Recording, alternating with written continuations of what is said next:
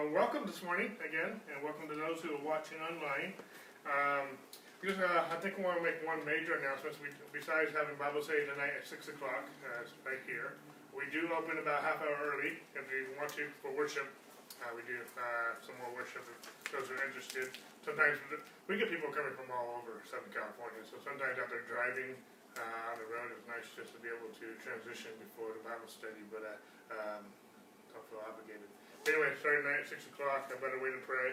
Uh, it's probably our largest Bible study that we do uh, throughout the week. But uh, the other announcement I want to make, I made this announcement last week, but we have what we call our LEOS discipleship program, in other words known as Bible classes. And we offer them free. We've been doing them here, uh, but because of traffic and because of location, people, they, most people haven't been able to come here uh, during the week. So we've discontinued that as far as on the calendar, but what we've done is we put all of our Bible classes on our website now, and they're free. So you can go at your own pace. Uh, you just need to register so we uh, can get you the, the login information and whatnot. And we only have that login information so we can be part of the process. So you can answer questions, and so we can just kind of monitor that. We're not here to micromanage it, but we're here to uh, help disciple. It's hard to help, it's hard, hard for me to help disciple if I'm not involved in the process uh, uh, somewhere. And so, but we, uh, we already had some people started. We just got this launched, uh, I think last week. I think we're in our second week now, starting today. Uh, but just launched. If you have more questions, whether here or also online, we have our phone number, our email, all of that is on our website. If you don't have it, we can give it to you.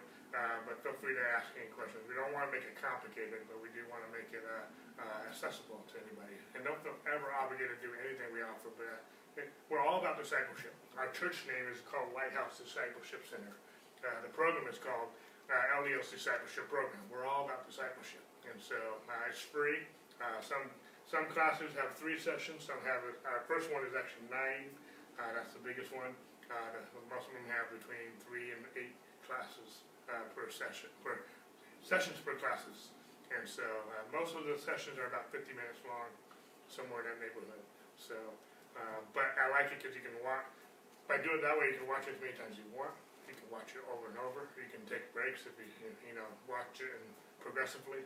Uh, so anyway, if you have more questions, I'm not going to go all the details, uh, but just go to on our website lighthousediscipleship.org. Just go to the Bible classes page. About halfway down, you'll see a section called New Correspondence Courses. Uh, the, the directions will be there. And once you register, I'll send you an email with a little more direction uh, where to go. So, okay, that make good? So just a little announcement on that. Some people are excited, some people don't know about it yet. We'll be sending out probably an email pretty soon here, uh, letting people know. We kind of we're kind of graduating from the pre-launch season to now launching it. And so, uh, so we're right at that door uh, threshold. I'll probably be sending out an email to all of our followers this week so they know uh, how to get started with that. Well, without any further advertisements, announcements, we're just get, going to get right to the message this morning. So we've been talking about, this is our third week, so the first two weeks, uh, I have those, we have those on our website again. Um, but we've been talking about being established in our Father's love. And it's not just talking about our Father's love, but it's talking about being established in it. And, uh, and so with that, uh, let's go ahead and go to the first John chapter three, if you have your Bibles. If you don't have them, I will have it on the screen. Uh, just a second once I get that transition here.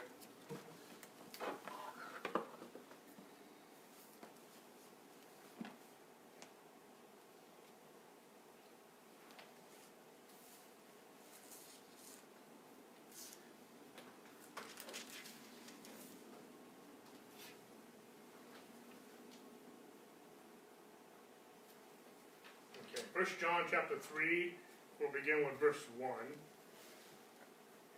And it's, uh, I want to, I'm gonna go wrong translation, I wanna get to the New King James. Most of the time I'm in the New King James, but if I toggle, I let, I try to let you know. Uh, but it says, Behold, what manner of love the Father has bestowed on us, that we should be called the children of God. If you notice that most of your translations will have an exclamation mark right there in the middle of the verse. John is exclaiming this this this, this uh, statement that he's making. Behold, what manner of love the Father has bestowed on us that we should be called the children of God. And the, there's a lot here, I'm not gonna, hopefully I'm not gonna necessarily teach all this, I'm, you know, find it on our archives, the last few messages. But when he says behold, he's not talking about just glancing at it. But we need to put our focus, our attention on beholding what manner of love. This, this word, what manner in the Greek, uh, the, the word manner, is actually de- defined as from what country is a question. Meaning it's foreign. God's kind of love is foreign to this world. I used the, the illustration um, um, a couple weeks ago about a rose growing in, growing in the middle of the Antarctic. The Antarctic is icy as snow. Uh, but if you could just imagine a rose growing in the middle of that environment and those elements, it's foreign to elements. If you saw a rose growing in the middle of Antarctica, not that you would be there, but if you were, uh, you would be like, what's this rose that it would grow in this type of an environment? God's kind of love is so foreign to this world that when people see it, when people behold it, it's it's almost in a sense like Moses in the burning bush, if I can put it in that analogy. Uh, why is this bush burning and not being consumed? There's something that's not normal. There's something that's not natural to this. But behold, what manner of love the Father ha- has. It's not that He's going to, or that He should, or that He would, or that He may. He has bestowed on us that we should be called the children of God. I want to skip down to verse 2. It says, Beloved, now we are children of God, and it has not been revealed what we shall be, but we know that when He is revealed, we shall be like Him, for we shall see Him as He is. I love that last part of verse 2.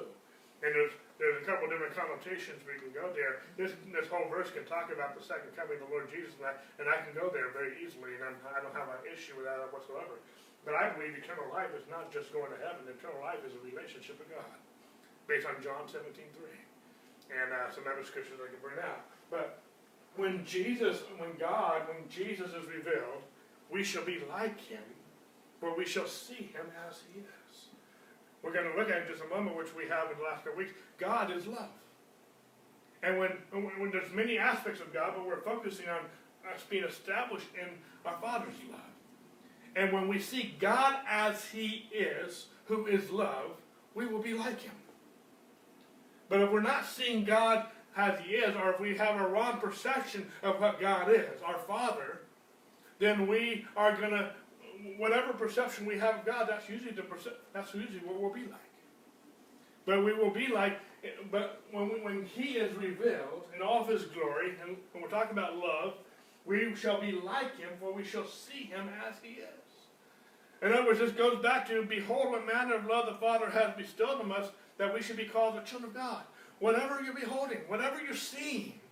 And, and, and the, the, core of this message is, we're not going to be established in our Father's love, and we're not going to be loving if we don't know how much He loved us. That needs to be our focus. We've been talking about Galatians 5 6 says faith works by love. Your faith can't even operate without knowing His love. It just can't. It won't work. And faith works by love in Galatians 5 6. Um, there's more here, but I want to fast forward because this is just kind of a recap of some things we talked about. But uh, skip down to verse uh, chapter 4, verse 7. There's a lot, John, John's had, had a lot to say about our Father's love. Five times in, uh, in Scripture said that John was a disciple that Jesus loved. You know where you find all five of those occasions? In the book of John. John wrote about himself. He wrote that he was a disciple that Jesus loved. I love that because John had a revelation of his Father's love. He had a revelation of Jesus' love. We could all write our own book, so to speak, and say that we were the disciple that Jesus loved. Because it would be tr- very true. God doesn't have favorites. We, God has a picture of all of us in His wallet. God, God I know that that's almost foreign now. Now, we- now we have pictures of each other on our, iPhone our phone. you know, we don't, we don't, some people don't even carry a wallet anymore, almost. But uh, it just, uh, anyway, I won't go there. It says, Beloved, verse 7, 1 John 4 7. Beloved, let us love one another, for love is what? Of God. Love is not of you. Love is not of your emotions. Love is not of your senses. Love is not of you. Love is of God. And everyone who loves is born of God. Behold, what manner of love the Father that we should be called the children of God. We're born of God. We're, we're His children. Let me read that last phrase again. And everyone who loves is born of God and knows God. And he who does not love does not know God, for God is love. As we get towards the end of this mess, this series, I'll, I'll spend a little more time on verses 7 and 8. We can't love one another as we should until we know God. We can't love one another as we, we can't love our spouse, our kids, our, our, our parents, our loved ones, our friends, even our enemies, until we know His love for ourselves. And so we might know God doctrinally, we might know His love theologically, but we need to know it in our heart of hearts how much God loves us. In the moments when we struggle with loving others, including loving ourselves, including loving God, there's a disconnect in us receiving His love. It always starts with we love because He first loved us. And so, if you're struggling with your faith, if you're struggling with loving others, there is a commandment, even in the New Testament, that we have to love one another. I could spend a lot of time talking about there, even in the New Testament, there's a command to love one another. But we can't do that if we don't know His love for ourselves. Because, first of all, God is love, and love is of God. God love is not of yourself. You can't do it on your own willpower. It won't work. It, it, it, it, will. It, Andrew says it this way either you're living supernaturally or you're living superficially. And there is a superficial kind of love. There is a selfish kind of love. And there is there's different kinds of love in the Greek, phileo love and, and, and, uh, and eros love, and, and those have their right place in the right contexts. But there's agape love, and it's of God. Its source is of God. And so we, if we don't know God, we don't know His love, we can't operate in that love. And I don't, we all have struggled at times not being loving. There are times that we, we don't feel like loving. We wake up in a bad mood. Things happen. Uh, there's all kinds of reasons. I'm not making excuses for it, but we've all been there. And we've all struggled. We've all struggled loving ourselves. We're critical about ourselves. We're critical many times about other people. We all have what uh, Greg Mohr at uh, uh, Charis Bible College calls sandpaper people. We, we all have people on the rug just rub wrong. We all have them. We, I don't, it might not be anything they did. It can just be their personality or how they come across. And we just, rub us wrong. We all have people like that. You know? And, uh, and, but we also, sometimes, many have enemies. We've offended them. We might not have done anything, but we're, we've offended them just by, I don't know, it could be anything from the color of our hair, the color of our skin, to, to uh, uh, I don't know, it doesn't matter. We, we, we rub them wrong. for whatever reason. Maybe, but maybe we have done something wrong. but love covers a multitude of sins. And uh, um, there's so much I can go on that, but we um, we'll come back to some of this a little bit later in our series. But jump down with me to verse, excuse me, verse 16. Again, this is just kind of a recap of some things we talked about, so I'm not going to expand uh, too long, hopefully, on some of this again. But it, I can't teach it too much. It just it's rich, it's good, it's, we, we need it. But it says in verse 16 that we have known and believed the love that God has for us. For God is love, and he who abides in love abides in God and, and God in him. I'm going to toggle real quick to the, the King James. And I want to read this again. And we have known and believed the love that God hath to us. God is love, and he that dwells in love dwells in God, and God in him. First of all, let me just uh, piggyback on that last part of the verse. Uh, when he that dwells in love dwells in God, and God in him. If you dwell in God, you're dwelling in love.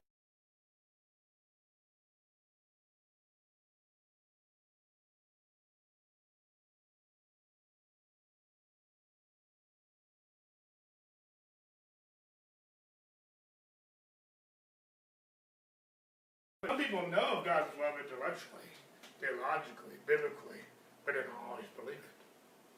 Just because we know it doesn't always mean we believe it. We'll, we'll piggyback on that a little bit.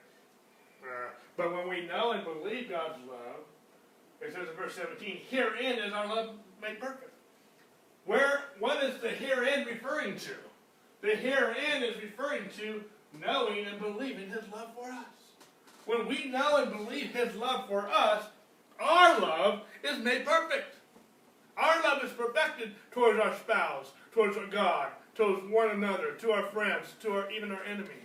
But our, without knowing and believing His love for us, our love will not be perfected. But our love can be perfected in knowing and believing His love for us. That we might have boldness in the day of judgment. How can we have boldness in the day of judgment when we know His love? Well, don't get dizzy on me, but I'm going to go back to verse 10. Verse 10, I didn't, I didn't, I didn't talk about this this morning. John says, Herein is love. This is love. Not that we love God, but that He loved us and sent His Son to be the propitiation for our sins. Love, by definition, not, is not only God. God is love. I'm not taking away from that. But love is that He loved us and became the propitiation. Propitiation is a fancy word, but He was our sin sacrifice. He was our substitute. He was the worthy Lamb of God. That is love. And when we know and believe His love, His propitiation, He loved us. But God so loved the world that He gave His only begotten Son. when we know His love, I'm going to go back to that. Our love is made perfect. And I, I want to toggle back real quick to the New King James. And I'll go back and forth on you here. I want to read how the New King James says, Love has been perfected among us in this, that we may have boldness in the day of judgment. When you know that God died for us and He already poured out His wrath on Jesus instead of you, that is love. When you know and believe His love for you, you can have boldness in the day of judgment. Why? Because God's already judged your sins in Jesus. That makes it he who knew no sin became sin that we might become the righteousness of God in him. That's 2 Corinthians 5.21. Am I making sense? I'm not, I'm trying to make a big point on this this morning. We talked about this before. We'll probably talk a little bit more about verse 17 in the future if we get time there. But we're going to verse 18. There is no fear in love, but perfect love casts out fear, because fear involves torment, but he who fears has not been made perfect in love. I spent some time on this yes, last week, yesterday too. I taught on this on a man's fellowship yesterday I spent some time on this yesterday as well. But it's just uh, there's no fear in love. But perfect love casts out fear. Well, where do you get perfect love? You get perfect love by knowing and believing His love for us. Okay? Our love is made perfect. I, I know I talk back to the New King James. Hope I'm not confusing you guys. But when we know and believe His love, our love is made perfect. And that perfect love will cast out fear. Now, fear, I can speak, uh, I can speak hours on just fear. Fear is also unbelief. It's worry, it's stress. And, and, there's all kinds of fears. There's all kinds of phobias. Fear can we have a fear of heights, a fear of success, fear of, fear of failure. But many times, all the things that we're worried about are fears. 365 times uh, the Word of God us, "Do not fear. Do not be afraid." There's a day. There's a verse for every day of the of the, year. Of, do not be afraid. 365 times, Jesus, God, the, the Word of God talks about how we are not to fear. But how do we get rid of that unbelief? How do we get rid of that fear? Knowing and believing His love for us. And fear can also be not knowing if God's going to meet my needs uh, financially, or not knowing, trusting His word that I'm going to be healed, or whatever the case may be. There's all kinds of fears that the enemy places in our mind where we doubt God's word, where we, we don't, uh, you know, he talks about this in Matthew chapter 6. Seek ye first the kingdom of God and his righteousness, and all these things will be added to you. He talks about the lilies of the field and the, the birds of the air, how they don't worry about how, how their needs are going to be met, what we're going to eat, or what we're going to wear. Jesus even said, don't even, don't even give thought to these things, because your Heavenly Father knows we're talking about being established in a Father's love. But your Heavenly Father knows that you need these things.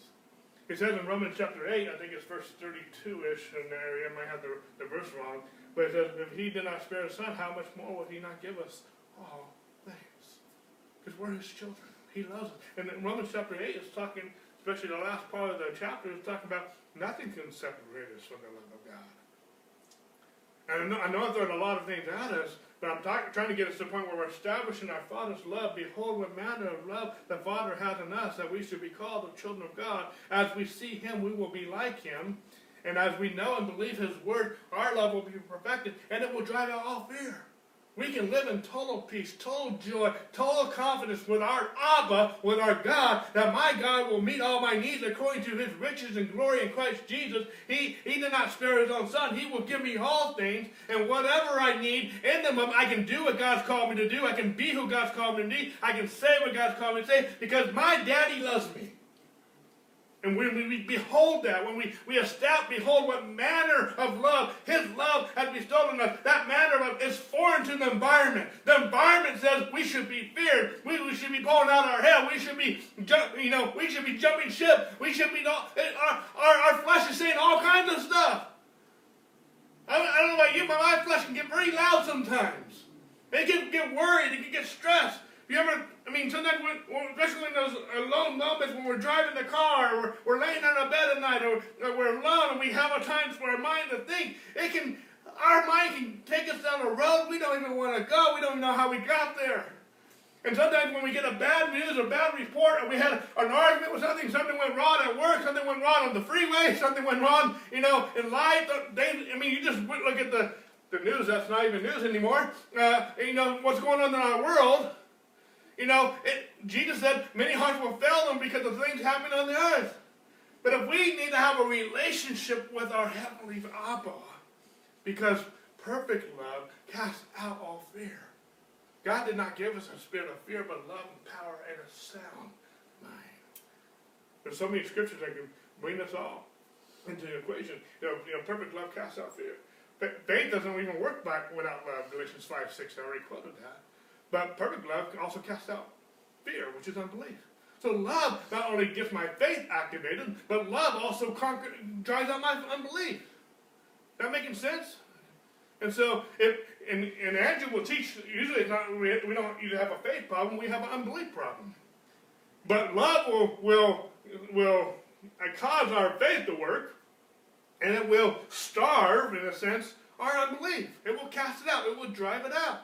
So when we're struggling, and usually we struggle with unbelief, but sometimes we struggle with faith, we just need to get back in our Father's love and be reminded. We can do that through Scripture. We can do that through good worship songs that have good lyrics, uh, that, that magnify His love and magnify uh, the truth, the gospel. Uh, and we can uh, uh, we can call a pastor, a friend, a prayer line, Andrews. We can. The, the, we can get into the, the Holy Spirit. We're going to go there uh, now in Romans chapter 5. But the, the love of God has been shed abroad in our hearts by the Holy Spirit. And we need the Holy Spirit to help us, especially in this world. There's many different spirits out there trying to do other different things. I'm not going to get all uh, hocus pocus about all that stuff, but it just, you know, it just, uh, we have the Spirit of God. He is our guide. He is our helper. I was even thinking about last night just before I went to bed. He said that he would not leave us as orphans. An orphan is someone who doesn't have a father. But we have a father. And we have a Holy Spirit to remind us that we have a father. This is awesome. But we need him. We, we, we can't do this life without him. We can't do this life independent of God and his love for us. Let's go to Romans chapter 5. Really where I wanted to get to today, so but that's fine. Um, I just uh, I, I love where we're to go, but I, I just love where, where we've been the last two weeks because it's just so rich. I just can't get off that. Uh, but hopefully it's, uh, it's beneficial. But let me read a few verses here. I'm sorry, verse 1. So we're in Romans chapter 5, beginning with verse 1.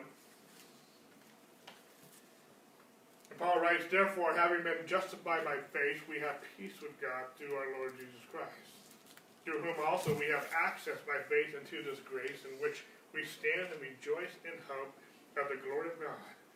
And not only that, but we also glory in tribulations, knowing that tribulation produces perseverance, and perseverance, character, and character, hope. Now, hope does not disappoint. Verse 5 is where I want to get to right now. Now, hope does not disappoint, because the love of God has been poured out or shed abroad in our hearts by the Holy Spirit who was given to us. Uh, we're going to read some more in just a moment. But uh, this Hope does not disappoint. You know, there's a verse in Proverbs, I don't have the reference in front of me, but it talks about how hope deferred will make the heart sick. And I've had so many people, uh, even as, as a pastor, come to me about hope being deferred. And the reason they have a sick heart, the reason they're struggling, is uh, because hope has been deferred. And they're almost using that verse in a sense to license why they're having their pity party, you know. And I'm sorry they're going through stuff. I'm sorry that they're feeling that way. I'm sorry that uh, uh, they're broken in, different ways. I'm, I, I'm not trying to be insensitive to. Uh, I've been there too. I've been there where where I uh, uh, we've we've been through some hard things, and it seems like hope is deferred. It's making the heart sick. But when you think about it, there's nothing good about a sick heart. there's nothing good about that. Uh, but even though hope is deferred, and actually you can read the rest of the verse in Proverbs, it gives you hope. Uh, if you read the rest of the verse, I hope I'm not I hope I'm making sense what I'm trying to say here. But I like this in connection with the verse in Proverbs. Now hope does not disappoint. Why doesn't it disappoint? Because the love of God has been shed abroad in our hearts. If we understand our Father's love, if we're beholding His love, if we know that love is not that we love Him, but that He loved us and became our propitiation. If we know and believe His love, that, that, that love will, will cast out all fear including hope being disappointed, including hope being deferred. But when he, our hope is not disappointed because the love of God not will be, not could be, but has been shed abroad or poured out in our hearts by the Holy Spirit. The hope, again, love is not of me, love is of God. But love is also the Holy Spirit is the one who opens my heart to understand and know His love. The Holy Spirit is our teacher. He teaches us, He guides us. He's our advocate. You know, an advocate will always stand between you and your accuser. You know, we well, one show we watch on DVD is Blue Bloods. Uh, uh, most of the episodes, uh, I just like watching it a little bit, but you know, the counselor, the, the, the advocate, the, the, the lawyer is sometimes not always advocating with the accuser, but sometimes the lawyer is giving the victim advice, what not to say, what to say, different things. And uh, we have the Holy Spirit, and He's He's reminding us of our love. He's re- uh, of the love of the Father. He's reminding us. How many know we can go on the wrong? We can get on the wrong track in our mind through worry and belief when we mull things over and over and over again.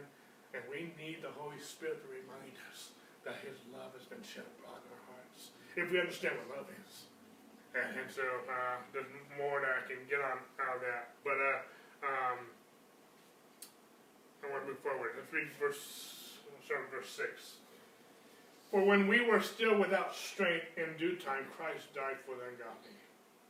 Verse 7 for scarcely for a righteous man will one die. Perhaps for a good man, someone wouldn't even dare to die. But God demonstrates his own love towards us, and while we were still sinners, Christ died for us. I love that. Even when we were sinners, even when we were enemies of God, even when we hated God, God loves us. See, love is not, I made this statement yesterday in a, men's group. Love is not based on the object being loved, but on the character of the one loving. That makes sense? We didn't deserve God's love. We didn't earn God's love. It's not based on us, our performance. It's based on His character, His nature. Okay? Verse 9. I think yeah. Much more. Okay, let me read verse 8 again because you can't get the emphasis of verse 9 without verse 8. But God demonstrates His own love towards us while we were still sinners. Christ died for us. Much more then having now been justified by his blood, we shall be saved from wrath through him. For if when we were enemies we were reconciled to God through the death of his Son, much more having been reconciled, we shall be saved by his life. Now there's some things here that's going to take me a long time to, to, to unravel everything I want to get out of here. But I mean, I'm, I'm good with verse 8 that while we were still sinners, Christ died for us.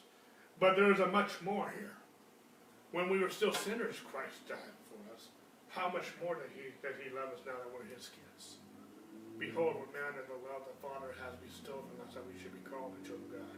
You know, we were alienated from God. We were separated. We were enemies of God. We had nothing to do with God because of sin. Jesus came to become sin so that we can be in right relationship. We were, you know, I've taught this before in, uh, probably years past now. When we when we think of God, the Bible, and when we think of the, the, the Christianity, from our perspective, it's all about God.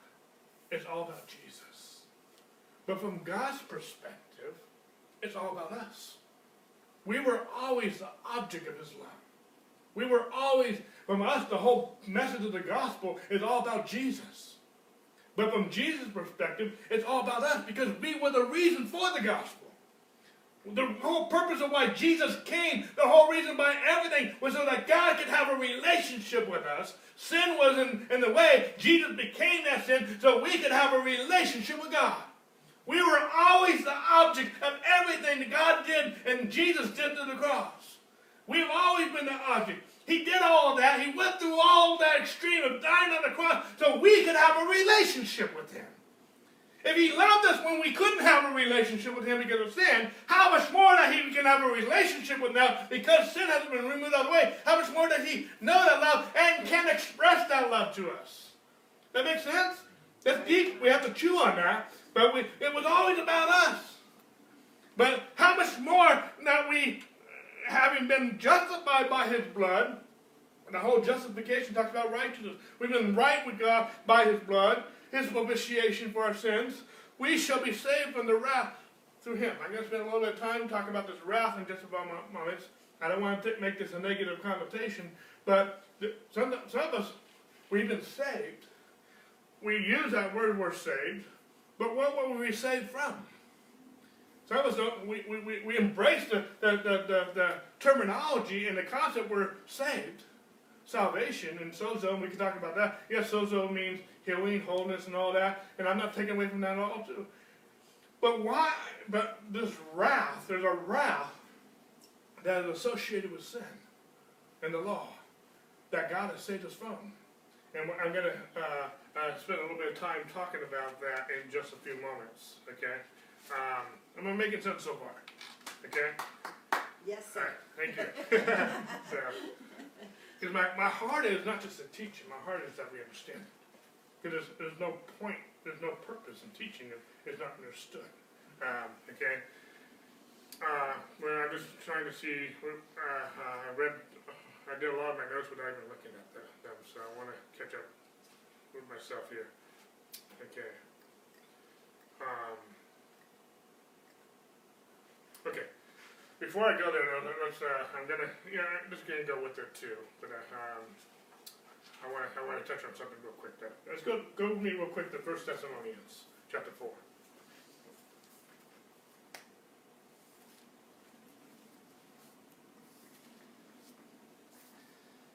Yeah, I wanna make a, a, a little side point here before I continue on with what I was just talking about. But this will all connect. First Thessalonians four, we're going to start verse 6.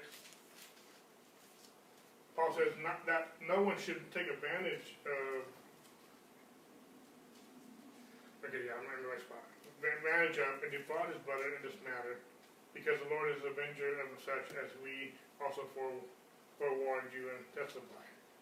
But God did not call us to uncleanness, but to unholiness. Therefore, he who rejects this does not reject man, but God, who has also been given us by his Holy Spirit. Okay, verse 9.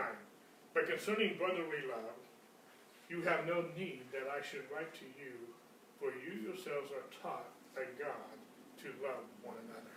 There's a lot here, I don't know why I read so much of that context.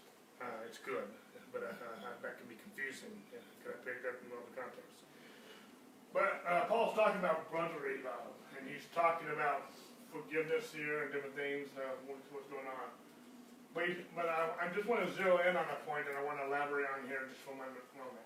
Is that where you yourselves are taught by God to love one another. Love is of God. We need to know and believe God everything I just said this morning. But we need to be taught His love. And we need to be taught how to love one another. I read some verses, uh, 1 John 4, 7 to 8. We, uh, if we don't love one another, we don't know God. And that's that's a big part of the equation. Because loving one another is the byproduct is the pru- fruit of knowing God. But at the same point in time, we, by knowing God, knowing His Word, and let the Holy Spirit shed abroad in our hearts the, the love of God, we need to be taught how to love one another. In one sense, it's not just automatic in one sense. It is the byproduct of fruit, but we need to be taught it. And let me use another verse to, to, to bring this in. Go with me to Titus chapter 2. Hopefully, I'm not confusing you. Um, I, something I want to bring out here because I'm going to bring it back out, bring it back out a little bit later on. But Titus chapter 2, beginning with verse 1. So, hopefully, I'm not confusing you. But as for you, it's Paul speaking, speak the things which you are proper for sound doctrine. So he's talking about sound doctrine. Doctrine is just a fancy word for teaching, a doctrine. But we want to have sound doctrine. and We want to have sound teaching. And are some, some, some of the things he instructed the church to teach. Excuse me. Verse 2 That the older man be sober, reverent, temperate, sound in faith, in love, in patience. The older women likewise, that they be reverent in behavior, not slanderous, not given much wine, teachers of good things. That they admonish the young women, this is where I want to get to, verse 4, that they admonish the young women to love their husbands and to love their children, to be discreet, and so and, and the list goes on. I'm not going to go so much off, on marriage, and it's not to focus on women, wives loving their, their husbands and spouses, even though that's what Paul's talking specifically here.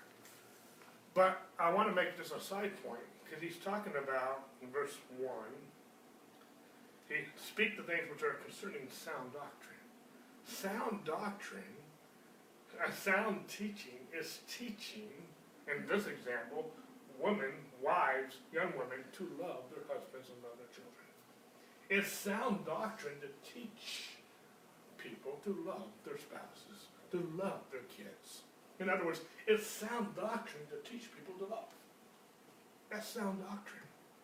And that makes sense? I'm just making a small little side point as we go forward. But but also knows not only is that sound doctrine, but we need to teach this. We need to teach this not only in the church, the pulpit, so to speak, but we need to teach this in the home. And we need to teach how to love one another. But we can't teach it if we don't know it ourselves. We need to know it. We need to know His love. And uh, the love is of God, it's not of ourselves. And, and, and, and hopefully I'm not, I'm not contradiction, sounding contradictory to what I'm trying to say.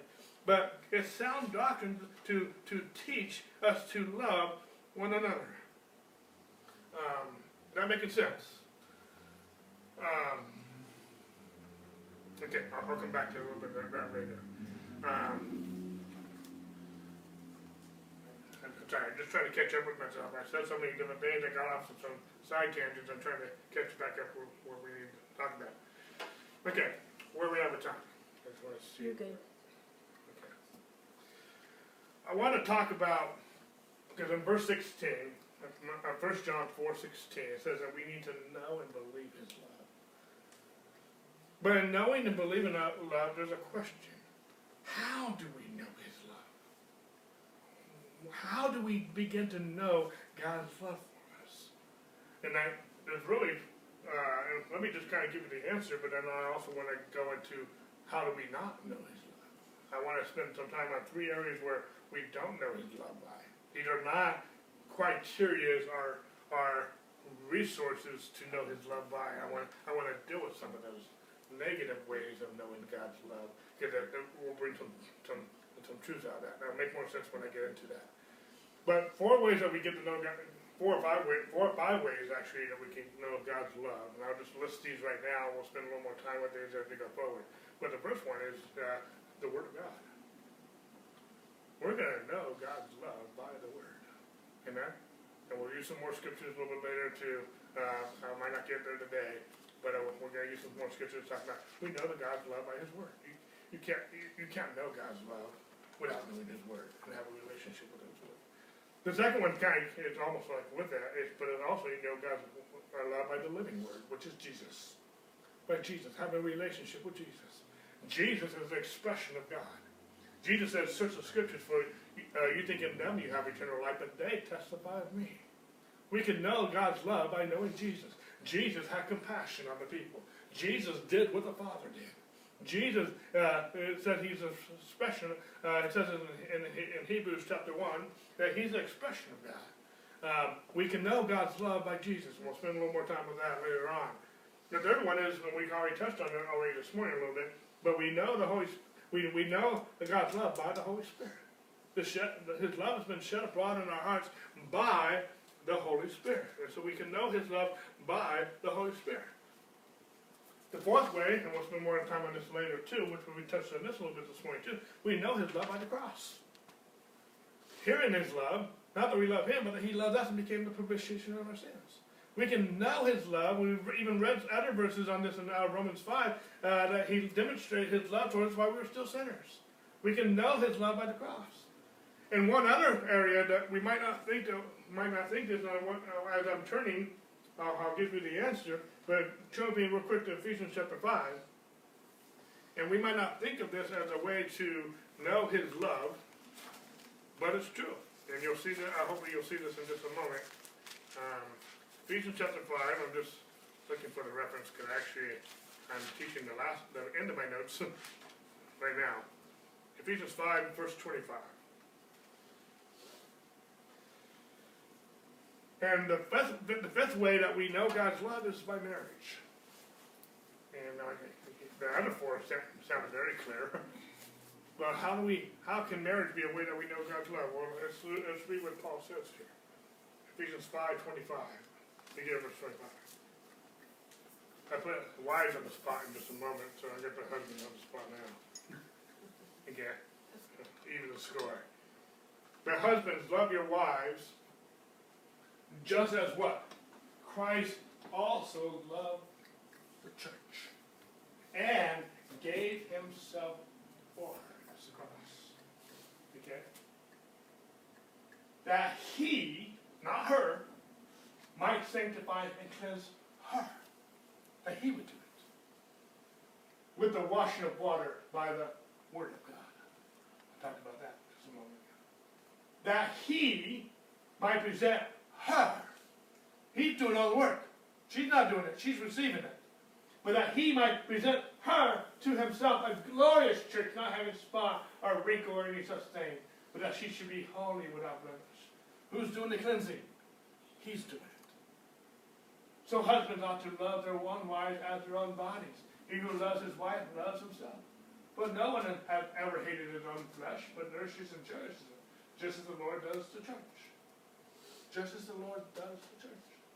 Well, we are members of His body, of His flesh, of His bones. For this reason, what reason? Christ loving the church. For this reason of Christ loving church, a man shall leave his father and mother and be joined to his wife, and the two shall become one flesh. We quote this all the time about marriage. But marriage is God's allegory, if you will, of Christ's love for the church. This whole verse is not just talking about marriage. This verse is talking about Christ uh, loving his church. A man, Christ, shall leave his father and be joined to his wife, his church. And the two shall become one flesh. But in other words, because uh, we are, uh, I like how the King James says this, uh, but this is fine. We are bone of his bone and we are flesh of his flesh. We hear that all the time about marriage, but we are married to Christ because of what he did. Marriage, and that, that's why there's such an outcry against marriage in our culture today. Because it, it the marriage preaches the gospel. It gives a, a testimony of the gospel. And Paul even makes a statement in verse 32. This is a great mystery, but I am speaking about Christ concerning the church. He's not even talking about marriage. He's using marriage as his story. But we can know God's love for us through marriage. How God instituted, how God ordained marriage to be. Um, not making sense? I'm not going to spend a lot of time on that, but it just, it's just it's just a it's another aspect of knowing God's love. How God Christ loves us, His church. But I want to, uh, and I, I don't know if I'll finish this part today. But I want to talk about three ways of, how we do not know God's love. And that might not make sense off the cuff, but I think you'll understand as I get into some of these. There's just three areas I want to talk about. first two are a little more obvious, but the third one is a little more, um, it's still obvious, but I think, but it's just a little more deeper. Um, the first one is your senses, your natural senses, your five natural senses. In other words, another way of saying that, how you feel, your emotions, how you feel. With that, I want to go to Ephesians chapter three.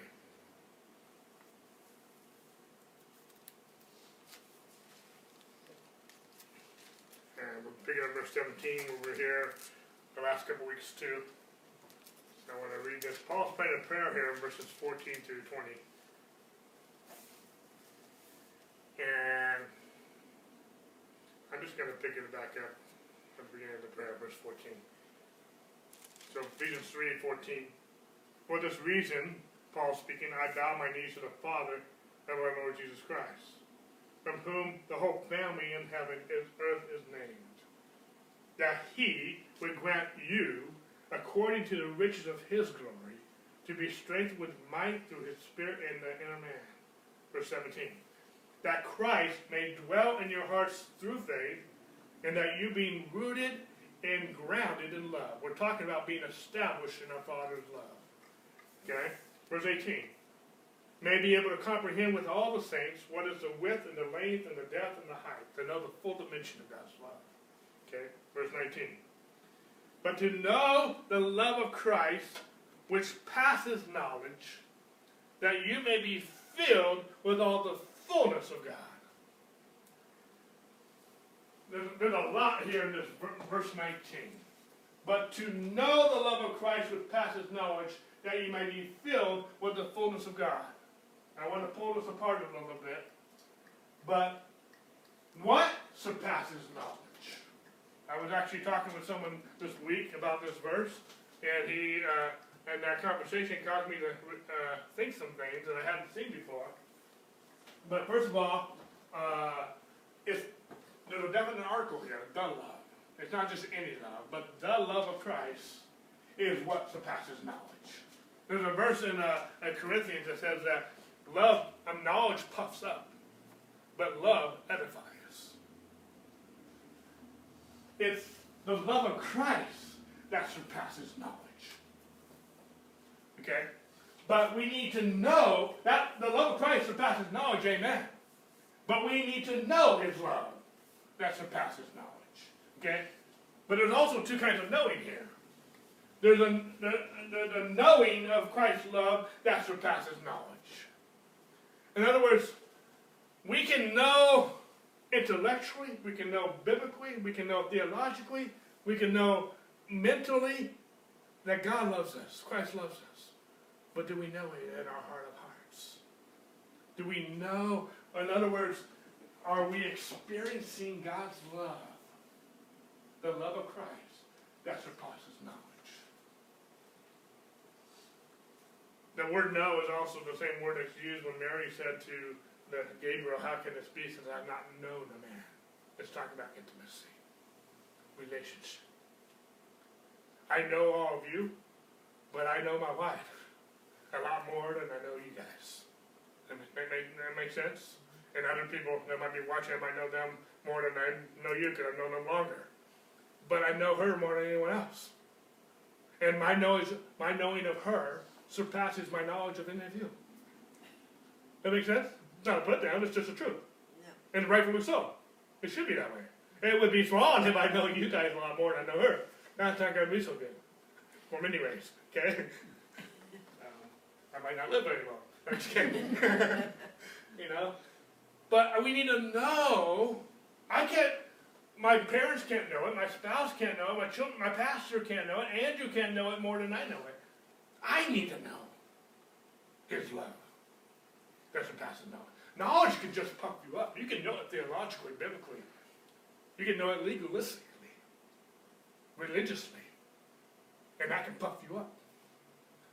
But love edifies. Okay? Um,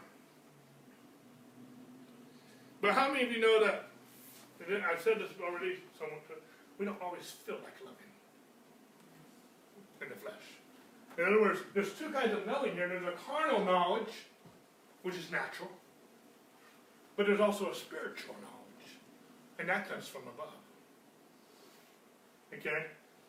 And so there's two kinds of love. One is acquired through our five senses. And, and don't get me wrong, we need that carnal knowledge to a certain extent. We need to know it intellectually. We need to know it biblically. We need to know it here.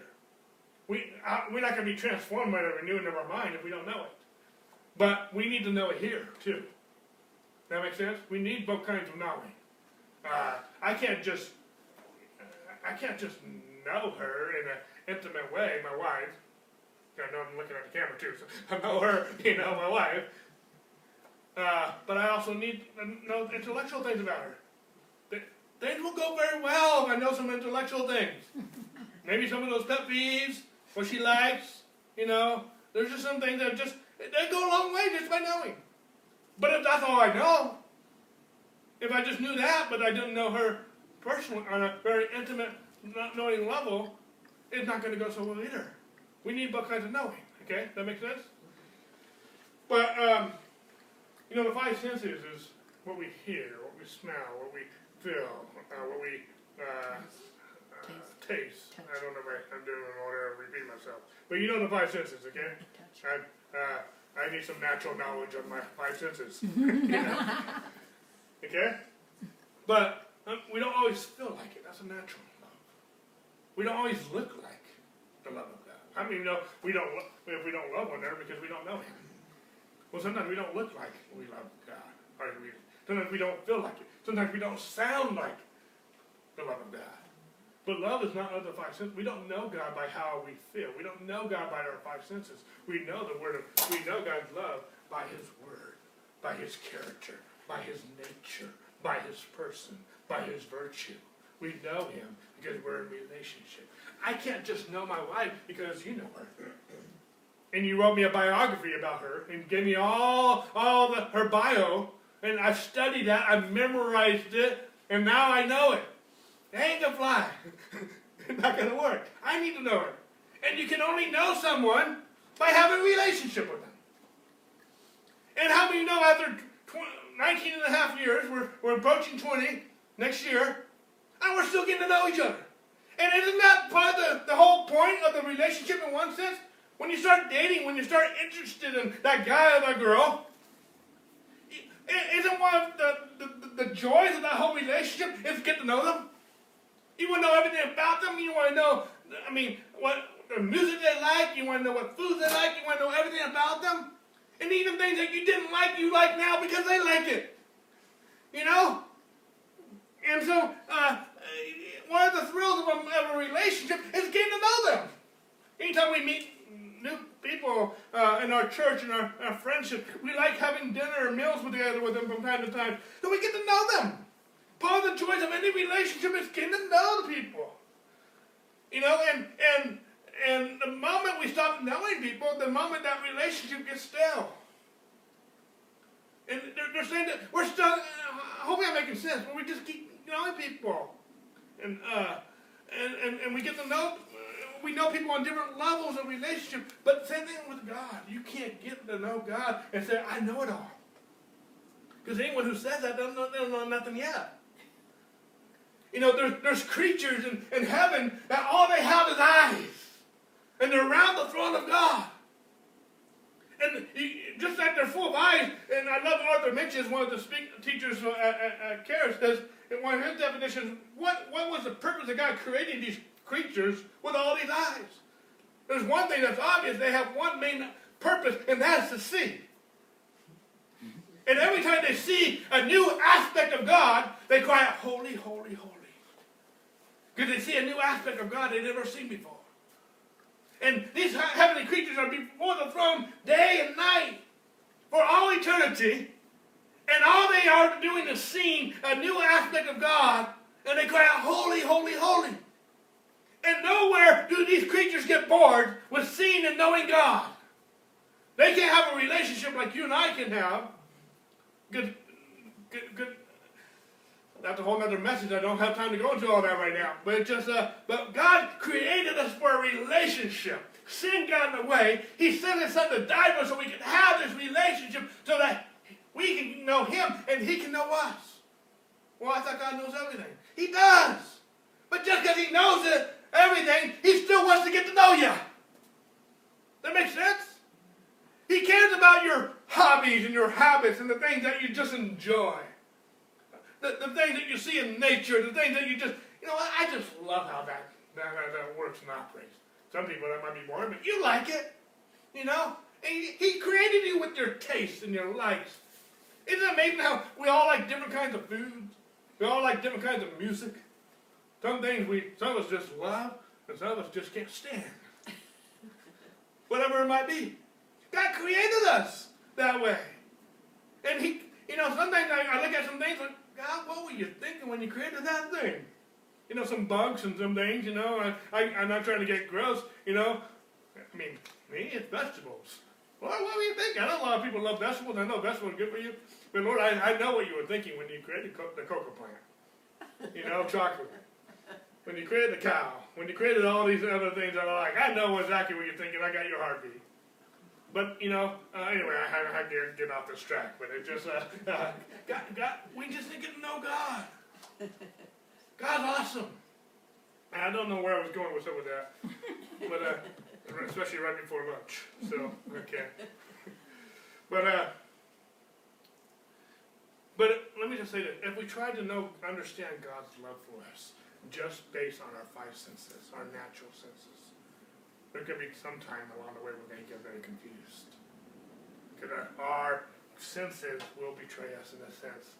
Uh, our, our, our, there's a knowing God that surpasses knowledge.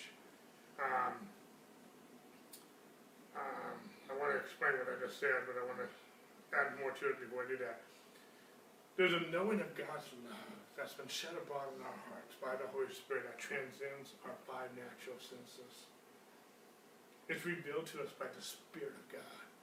Remember that occasion where uh, Peter, Jesus was talking to Peter about going to the cross, and Jesus was just thinking naturally, like how he how Jesus shouldn't go to the cross, he shouldn't die.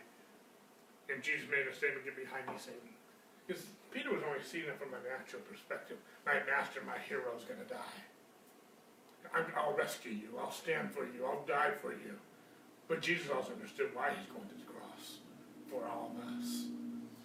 Peter was all approaching it from a natural. His senses got in the way. But if, if Jesus didn't go to the cross, we would all go to hell, including Peter. but at the same point in time, in the very next verse, actually, no, that, before that, I got it backwards. Jesus was asking his disciple, Who do people say I am? He finally went to, Who do you say I am? And Peter had this revelation You are the Christ. And Jesus made a statement that says, This was not revealed to you by flesh and blood, but mm-hmm. by the Spirit of God. And one, when he was thinking naturally, it was the wrong stuff, wrong information. But there's things that are revealed to us, including the love of God, that is only revealed to us by the Holy Spirit through Scripture, that's inspired by the Holy Spirit. It's not revealed to us by our natural senses. That makes sense? I'm not saying we can't see God in nature, but even in that, it's you know it depends what lens you have on. You can see everything from a natural perspective, or you can put on the Word of God and, and see it through a bib- biblical, godly, Holy Spirit ordained perspective. Everything we go through, even the stuff we go through, we can look, see it from God's perspective or man's perspective. We can see, uh, just for let's give some examples, cancer. And we can look at what the doctor's telling us. We can read up, we can study it. And I don't encourage that, I don't recommend that. I don't want to get that into my brain. Or I can see cancer from God's perspective.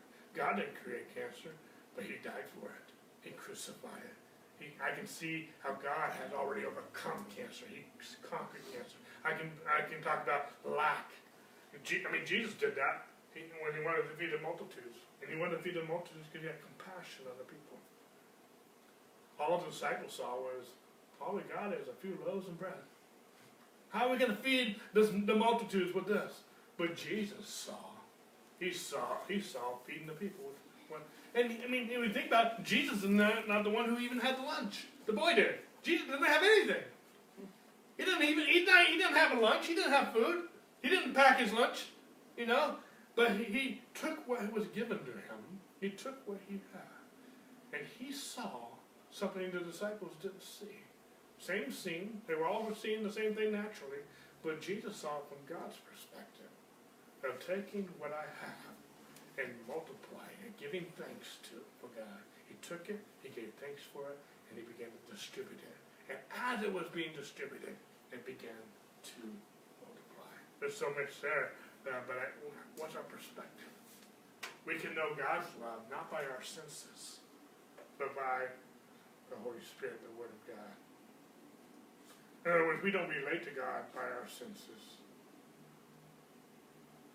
Um, we know God by His Word, Jesus, by the cross. Um, see, your senses can be manipulated by things, including even demonic spirits and different things. But the presence of and the presence of God can touch our feelings. But our feelings do not necessarily testify of the presence of God. That makes sense? There's times I don't feel God's presence. But He's there. He's always there. He told me. How do I know He's there? I only know He's there by the Word of God that says He would never leave me or forsake me. He's always there. I don't always feel His presence. I can't depend on my feelings, my senses. I'm not saying there's not times I don't sense God, or feel God, or see God, or hear God, but I don't depend on my senses to know God. Because my senses can be up and down. That makes sense? But God's constant. And I can trust. And there's times where he, he leads me in the shadow of the valley of death. I fear no evil. But sometimes I can't feel his rod and his staff comforting me and leading me. But I know he's there. Because I trust him. And there's times when I can't see you, but I know you're there. And, uh, and uh, I, but I will trust in you because I know you're there. How do I know that?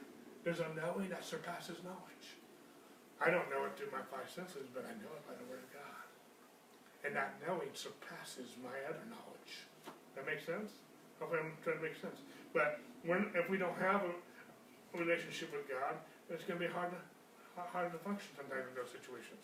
I know what Sherry would say, not say in most situations. I can have a whole conversation with her and she's not even there. you know, I've done that before. And we've had a conversation, I answer for her, and I know that's exactly what she's thinking. It, it's just more fun when she talks too. I mean, I, I know her. I can go Christmas shopping for her, and I don't even know what. I don't even ask her what she wants. I will because I want to be respectful, and polite, and maybe I am off. Maybe there is something more that she wants and whatnot. But I, I know what she's looking at on Amazon. I know what she's looking at and what she wants. She talks about it. I just know uh, because I know her. You know, I know her taste. I know her like. We, we talk about prayer and better way to pray on Sunday night. He even says in, before the Lord's Prayer, your heavenly Father already knows what you need before you ask. Why? Because He knows us. He's the one that, if we delight in Him, He gives us the desire of our heart. He's the one that put the desire there. He can see it in your heart. But He wants us to participate. he wants a dialogue, not a monologue. He's not a genie in the bottle. He wants a relationship with us, not just answer our prayers and no relationship. God didn't. God not answering our prayers so, so we can have no relationship. He wants us to be involved. He wants to be a partnership. You know, it, it's it's fun to be involved. It's fun doing Christmas and different things together to, to bless one another. But if all I did was, oh, I, I got that off my list. Here's your gift. Enjoy it. Bye bye. You know, no, we want to enjoy it. That makes sense. Uh, hopefully, I'm making sense. I'm having fun with it. So. but, uh, uh, it says this in 2 Corinthians 5 7 we walk by faith, not by sight. We get in real trouble when we start walking by sight and not by faith. Where does faith come from? The Word of God. How does faith work to the love of God? We walk by faith, not by sight. Faith works by love. You don't know no love. You don't know love independent of God. But you don't know God independent of faith. We live and we walk by faith, not by sight. The second area, oh, I got about 15 minutes left.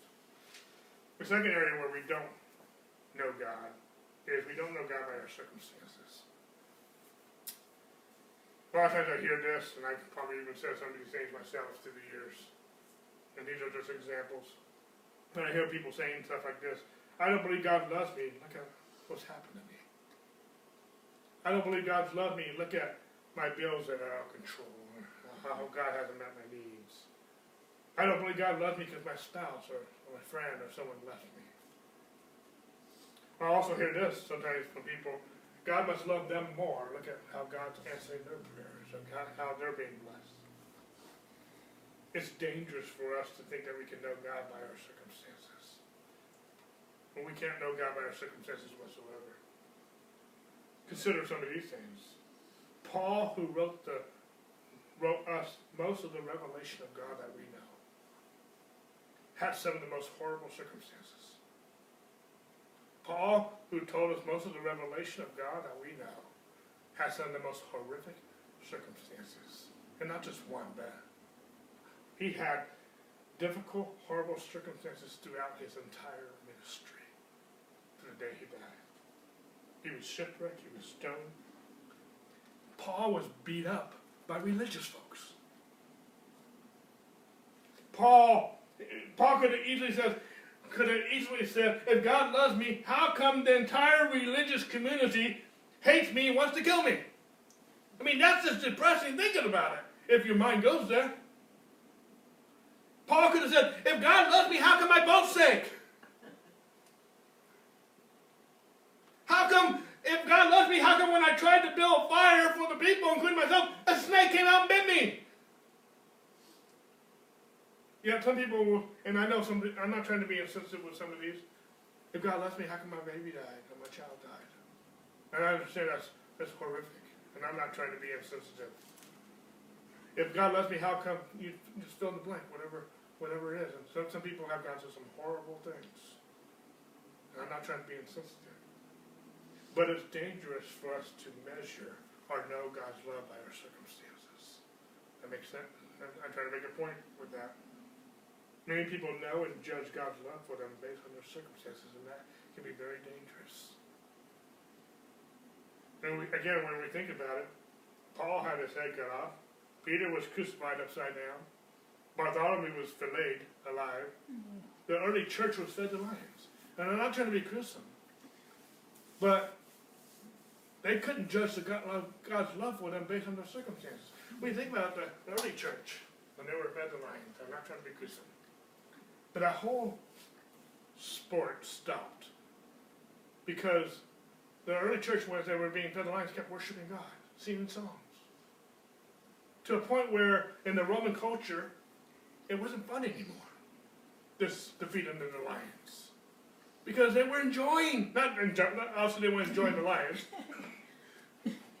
but they were they, were so focused on God's love, they were singing and worshiping God. It wasn't fun no more. It wasn't a sport no more. So just stop. I mean, I read an article on Facebook the other day. This boy was going to be kidnapped, and the, the, the, the, the kidnappers let him go because he could he wouldn't stop singing every uh, every praise to our God. You know that song we sing that a lot here. Every praise to our God. He was just singing, worshiping God. He wouldn't stop. He wouldn't shut up.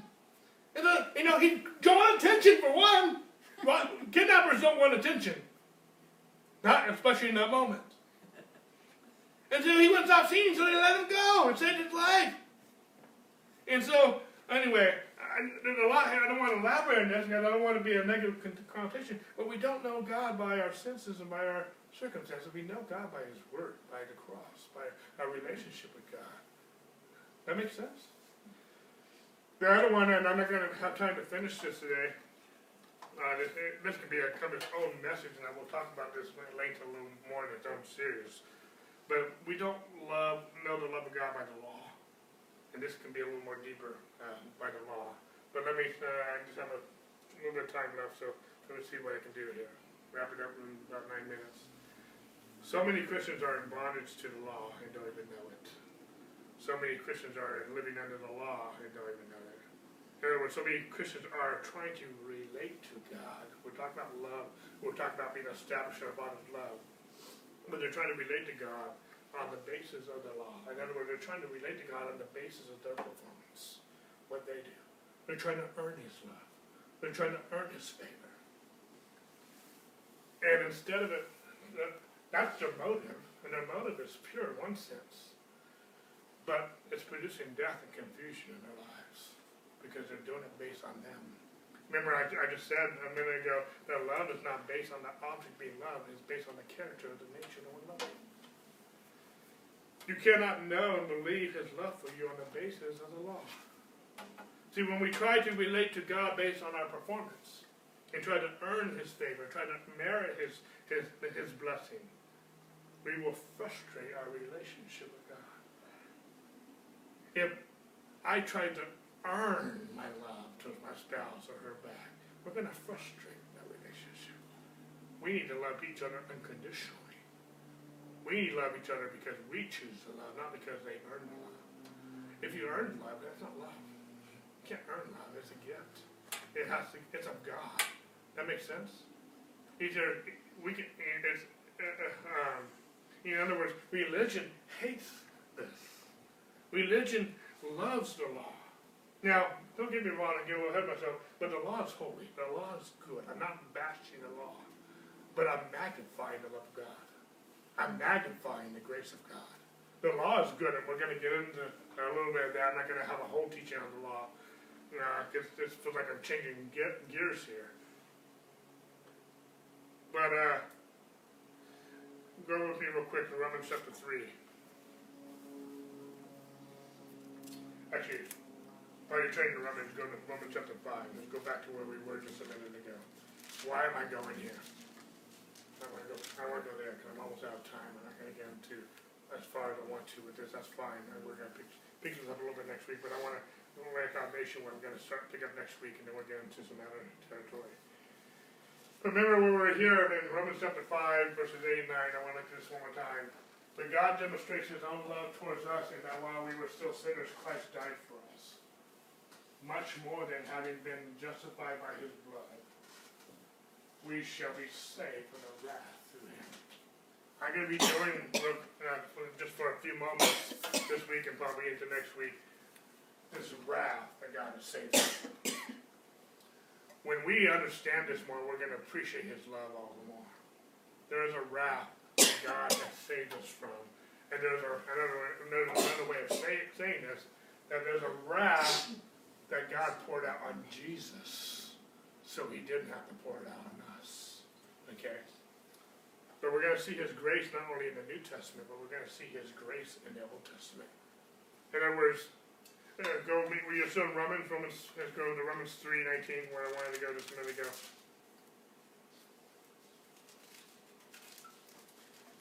It says here, now we know that whatever the law says, it says to those who are under the law. That every mouth may be stopped, and all the world may be guilty before God. Verse twenty. Therefore, by the deeds of the law, no flesh will be justified in his sight, for by the law is the knowledge of sin. There's a lot in these two verses. I'm not going to deal with all of this right now. First of all, I want to uh, highlight the last part. The law is the knowledge of sin. The law reveals sin. There's a purpose for that. The law is holy, it's good, there's a purpose for that. But the law doesn't reveal the knowledge of God. The law doesn't reveal the love of God. The law reveals the knowledge of sin. Okay? We're going to look at that a little bit. Uh, but the law is to stop our mouth and make us guilty before God. It's not making us right before God, it's making us guilty before God. Okay? And there's a reason for that. We're going to look at that. Uh, God gave us a, in other words, God gave us the law to show us what was wrong. We need to see that. If we don't know there's a problem, we can't fix it. Okay? Um, the law is to stop our mouths from boasting. Or, or, or, we can't save ourselves. If we can save ourselves, we don't need a Savior. So stop our mouths from, but we can't boast in our goodness. We're boasting in His goodness. We're not boasting in our performance, how much we love God and love one another. Because all the, all the laws hinge on loving the Lord your God and loving your neighbor as yourself. If we're boasting how we've done that, then we don't need a Jesus. But no, the law is making us guilty before God, showing us we need a Savior. There's a purpose for that. It's to stop our mouth. It's make us guilty before God. It's to reveal our sin. In other words, if you are wrong, thinking you're right, then you, you will go, you will stay wrong and go to hell. And I don't want to end this with a negative connotation, but we need to know we're wrong if we're wrong. We don't want to be wrong thinking we're right, so we don't fix it. We don't want to be wrong thinking we're right and don't return to Jesus and go to hell. There's a purpose for the law to reveal sin, to give a knowledge of sin, so that we can need a Savior. There's mercy in that. There's love in that. But it's not revealing God, it's revealing uh, uh, what's wrong. And it's love uh, to reveal what's wrong at times. At least the, it needs to be communicated in love, you know. But God gave the law to reveal sin because sin is not good. Sin, the wages of sin is death. Even though Christ paid for it, he who sows to the flesh of the flesh will reap corruption. I don't have time to get into all that right now, but sin is still deadly. This might, relationship might be right, but how many know if I start being immoral, this relationship is going to be affected, the church relationship is going to be affected, and it's going to, it, it, it's going to go on and on and on. It, this can be right, I can be right with God, but I can destroy everyone else in the process. Sin is still deadly. But the law is going to expose sin, but the law is not going to fix my sin. It can't. The law is good and holy, but by knowing the law and obeying the law, it won't make me holy. There's only one thing that will make me holy, and that's Jesus. That makes sense? But if the law, I'm going to end on this note, if the law was God's plan to reveal God in His love, why didn't God put, give the law to Adam and Eve?